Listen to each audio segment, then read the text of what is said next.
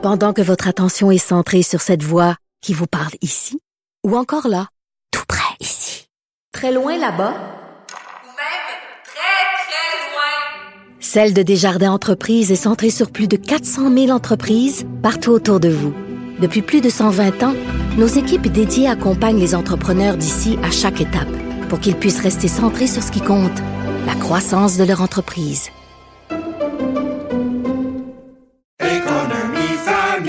Ici Ricardo. Et Émilie, marchand d'IGA. On a envie de vous inspirer à bien manger. À moins de 5 $ la portion. Suffit de repérer les produits Valeurs sûres et de les cuisiner avec une de nos recettes. Les Valeurs sûres, c'est bien pensé, hein? Bien sûr! Détails sur IGA.net. Parce qu'en immobilier, faut être à son affaire. Suivez les conseils de nos experts. Via Capital, les courtiers immobiliers qu'on aime référer. Bonne écoute. Rejoignez Benoît Dutrisac en temps réel par courriel. Dutrisac à commercialq.radio. Maxime Delain est avec nous. Déjà? C'est pas vrai, moi. Sa chronique sur le bonheur, chaque jour de la semaine. Ça va, aujourd'hui, t'es en noir parce que... Parce qu'une journée sombre, je sais. Ben, je suis en noir. Pourquoi t'es en noir, toi? Parce qu'on s'est appelé, on dit, on s'appelle, on s'habille pareil. C'est vrai qu'on s'est texté hier, en plus. Mais c'est pas ça. OK. L'auteur d'un triple meurtre demande une semi-liberté. Et pourquoi, mon cher Maxime, on se parle de ça?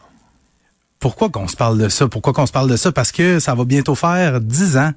Qu'il y a eu le triple meurtre à Trois-Rivières. Juste un petit rappel des faits. Là, on parle aujourd'hui de Cédric Bouchard qui est âgé aujourd'hui de 27 ans. Cédric Bouchard, lui, à l'époque, on est le 11 février 2014.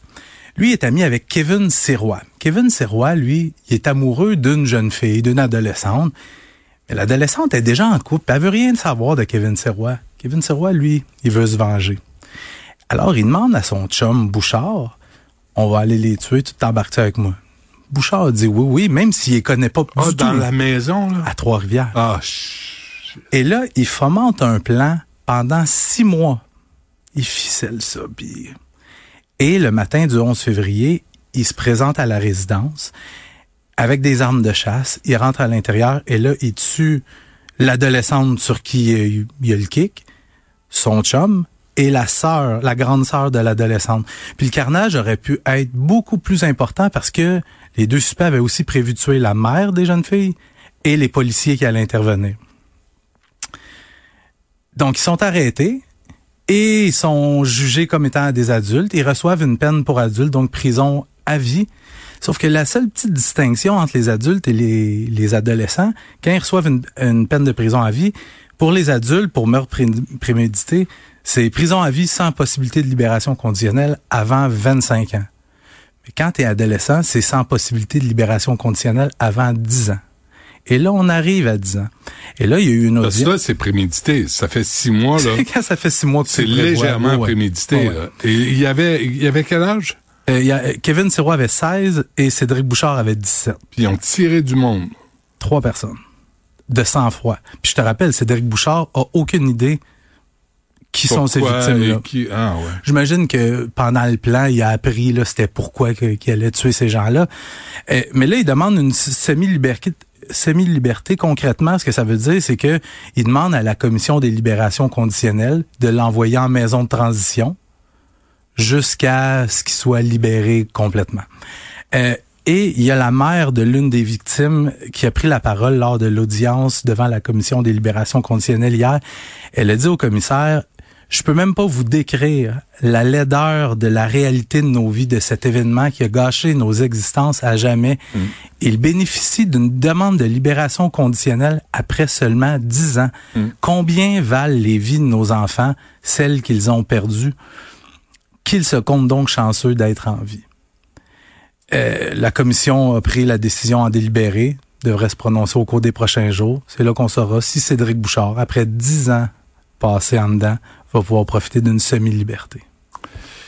Puis là, on a une réponse. 3 ans et 4 mois pour chaque vie humaine.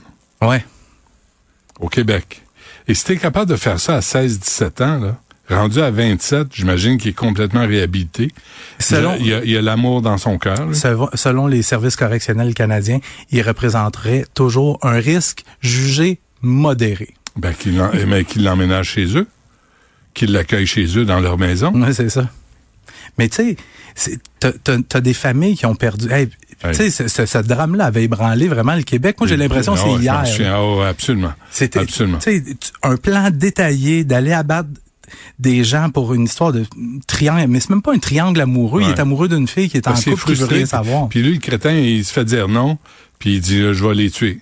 Mais Kevin Sirois, l'autre suspect que lui aussi avait été condamné à la prison à vie, on a entendu parler de lui, là, je pense, l'année passée, là, si ma mémoire est bonne, il y avait une relation amoureuse avec son intervenante à l'Institut Pinel. Il y a pénurie de personnel, hein? On engage n'importe qui, de toute évidence. Mais ça, il y a des limites, là. Au niaisage avec la justice, là. Mm-hmm. Tu tues 3 personnes pour des raisons insignifiantes. Là, je sais même pas comment. Moi, là, honnêtement, Maxime, je sais pas où ils vont chercher ça, là, d'avoir l'arrogance, avoir le front de demander d'être mis en liberté. Ces jeunes-là, Cédric Bouchard, entre autres, quand le procès a commencé, ça avait été rapporté dans les médias. J'ai relu beaucoup d'articles. Ils regardaient les familles directement dans les yeux, avec le petit sourire en coin. Tu sais, là, pousser l'arrogance à un niveau là, supérieur. C'est ça, Cédric Bouchard. Et là, aujourd'hui... Perdez la clé. Ouais.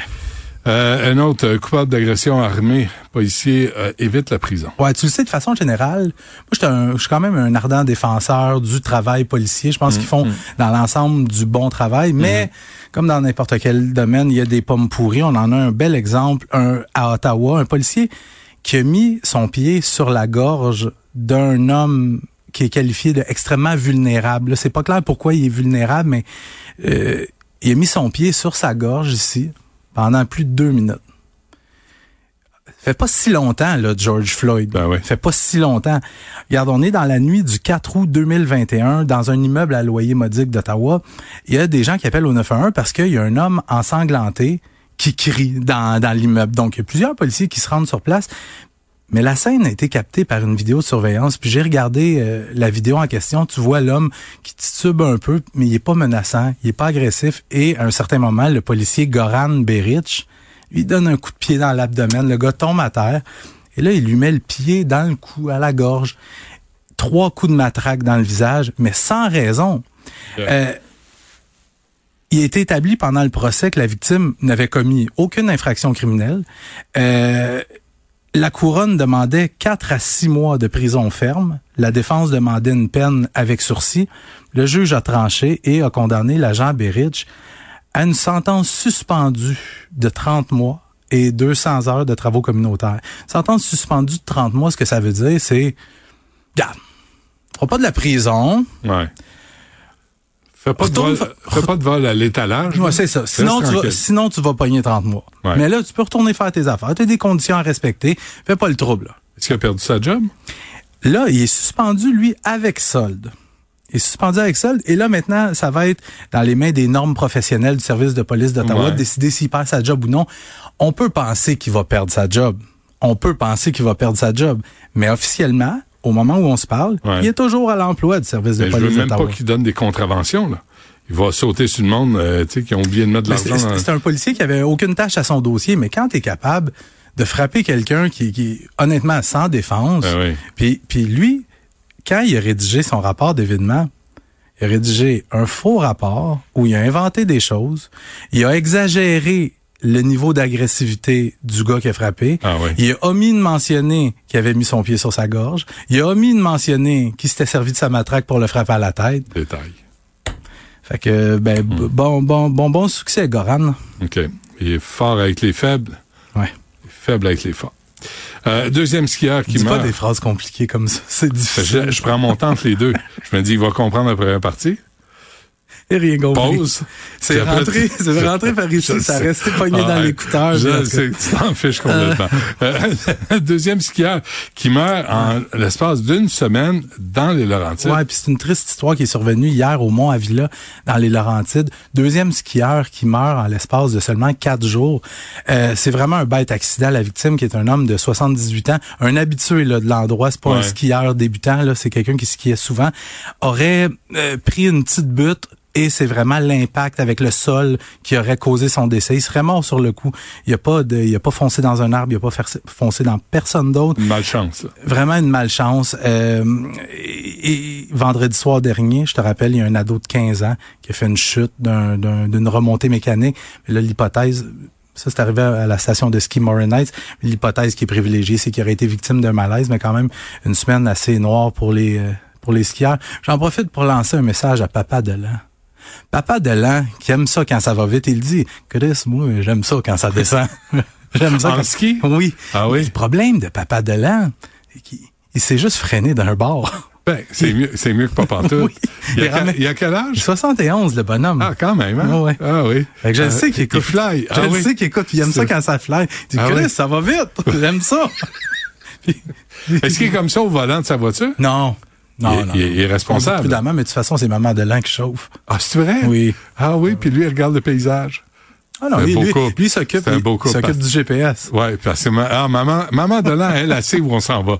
Là, dis-moi comment, par où même passer. Même qu'elle sait pas, elle sait. Elle sait, elle part pareil. Ouais, là, mais freiner d'un bord. Juste un bar. Ouais. Est-ce que moi, j'en fais pas de ski. Je l'ai fait un petit peu. C'est comme en patin. Il faut être capable... Plus. Fais-tu quelque chose, Benoît? Non, pas bien. J'haïs l'hiver, moi, si tu savais. Merci, Maxime. Salut, à demain. Salut.